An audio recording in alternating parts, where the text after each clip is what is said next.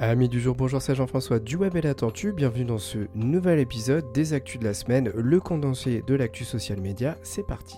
Et on commence par Instagram avec une petite révolution qui va bientôt arriver puisqu'il n'y aura plus de posts de type vidéo. Les posts seront seulement donc des images. Et donc à partir de la mise à jour, quand vous posterez des vidéos, eh bien ce sera forcément et obligatoirement des reels. Et les reels, parlons-en justement puisque dorénavant l'API a été ouverte au grand public ou plutôt aux professionnels des outils de planification de contenu qui pourront dorénavant vous permettre justement de planifier des reels via leur application. Donc il y aura notamment Hootsuite et Sprout Social dans les premiers outils qui permettront de faire ce type de planification. Et pour terminer sur Instagram, une mise à jour devrait bientôt arriver également vous permettant de faire en sorte que quand vous avez des messages dans votre chat, de faire comme si vous les aviez lus mais que la personne qui vous a envoyé les messages ne puisse pas le savoir. On passe à TikTok qui vient de déployer une mise à jour. J'y ai accès, donc je sais pas si tout le monde y a accès, mais en tout cas moi j'ai pu la voir, qui vous permet d'avoir une meilleure lisibilité de vos notifications, notamment lorsqu'il y a des lectures, des visions de vos TikTok et des nouveaux abonnés. Ceci va vous permettre de regrouper vos notifications automatiquement bien sûr, pour que votre flux de notifications soit plus lisible et donc moins chargé. Et je vous en parlais la semaine dernière, TikTok est au cœur d'un scandale de fuite de données vers la Chine par rapport aux États-Unis, hein, qui a fait réagir TikTok en notamment faisant des migrations de données vers leur serveur Oracle aux États-Unis, eh bien les États-Unis justement menacent de retirer l'application purement et simplement du Play Store et de l'App Store. Apparemment, c'est pas la première fois que ça arrive. Alors je vous avoue que, ça fait pas très longtemps que j'utilise TikTok, mais je ne savais pas qu'apparemment euh, il y avait déjà eu des menaces aux États-Unis euh, pour retirer euh, cette application. Je sais pas de quand ça date, mais en tout cas, la menace est tombée une deuxième fois. Alors attention, hein, ça ne concerne que les États-Unis, l'Europe n'est pas concernée par cela. Et on passe à Facebook. Alors une fois n'est pas coutume, mais cette fois-ci, il y a pas mal de choses à dire cette semaine, donc on va en profiter un petit peu. Facebook qui met un grand coup de nettoyage et qui cherche à améliorer ses systèmes de groupe, hein, puisqu'il sait certainement qu'actuellement c'est par ici qu'il y a beaucoup plus de dynamisme euh, sur le réseau social. Cette mise à jour va permettre notamment d'accéder plus facilement à différents groupes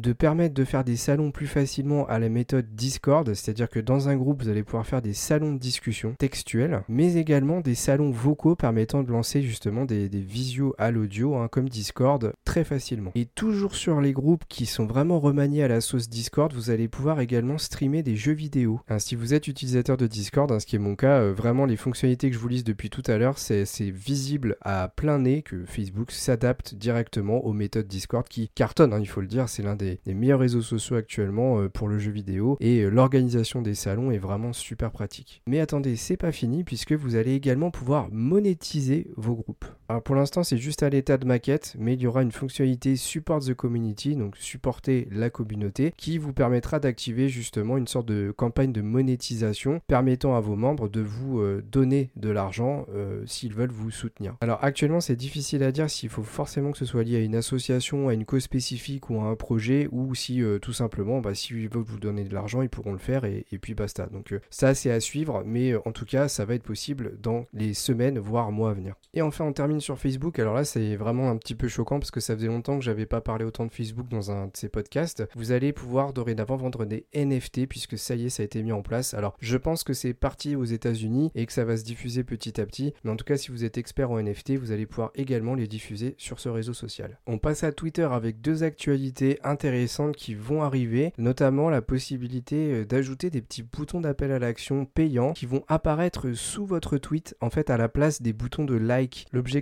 de cela, ça va être de personnaliser un événement spécifique sur une durée limitée d'améliorer le côté customisation en lien direct avec l'événement. Alors sur la vidéo que j'ai vue, il montrait un, événement spécifique, par exemple euh, s'il y a une sortie de film, par exemple le nouveau Scream, bah, vous allez pouvoir remplacer le bouton de like par euh, la tête du personnage de Scream. donc ça, ça sera entièrement customisé je pense qu'il y aura un format bien spécifique à respecter. Mais si vous envoyez le bon format, et eh bien votre bouton de like sera remplacé par ce bouton d'appel à l'action. Euh, pour vous donner une image, moi ça me fait beaucoup penser au système Twitch avec les petits gifs qui sont customisés. Et en fait, quand vous êtes sub d'une chaîne, c'est-à-dire que vous lui donnez de l'argent pour ne plus euh, afficher les pubs, et eh bien vous avez accès à ces émoticônes. Et eh bien là, c'est un petit peu le même principe pour moi. Donc attention, ça va pas arriver chez nous tout de suite. Pour l'instant, il y a quatre pays qui sont concernés. Donc les États-Unis, l'Angleterre, enfin le Royaume-Uni pour être plus précis, euh, l'Arabie Saoudite et le Japon. Donc là, il n'y a aucun détail sur euh, quand est-ce que ça arrivera en France. Et enfin, dernière news, Twitter qui lance Tweeten. Alors je sais pas si vous connaissiez TweetDeck, c'était l'outil de planification des tweets de Twitter qui fonctionnait un petit peu comme un logiciel à part entière pour euh, remodifier votre flux d'actualité, vos flux de retweets, etc.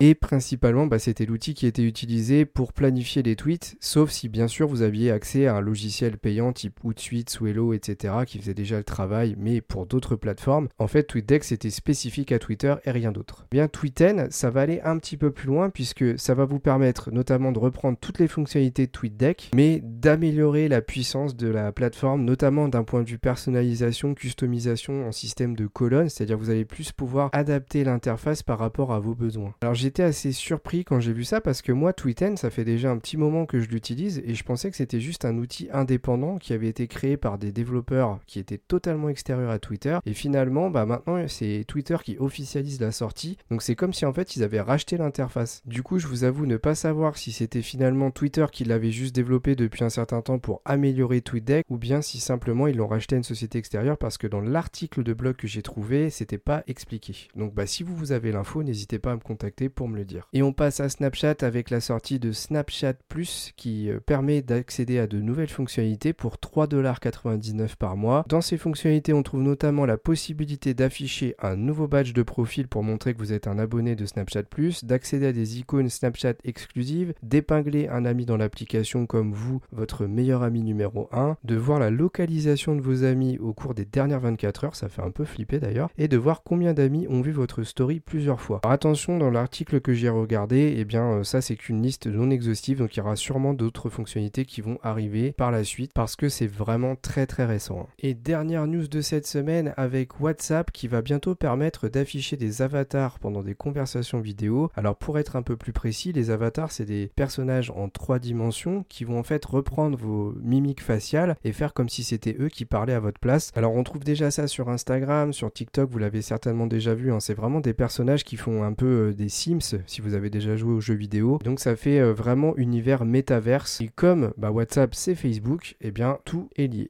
Et voilà l'actu de la semaine, c'est terminé. Merci de votre écoute, j'espère que ça vous a plu. N'hésitez pas à mettre 5 étoiles sur les plateformes d'écoute où vous pouvez le faire parce que ça nous aide et à nous suivre sur les différentes plateformes sociales sur lesquelles on est présent, TikTok, Instagram, etc. Et moi je vous dis à la prochaine pour un nouveau podcast du Web et la Tortue.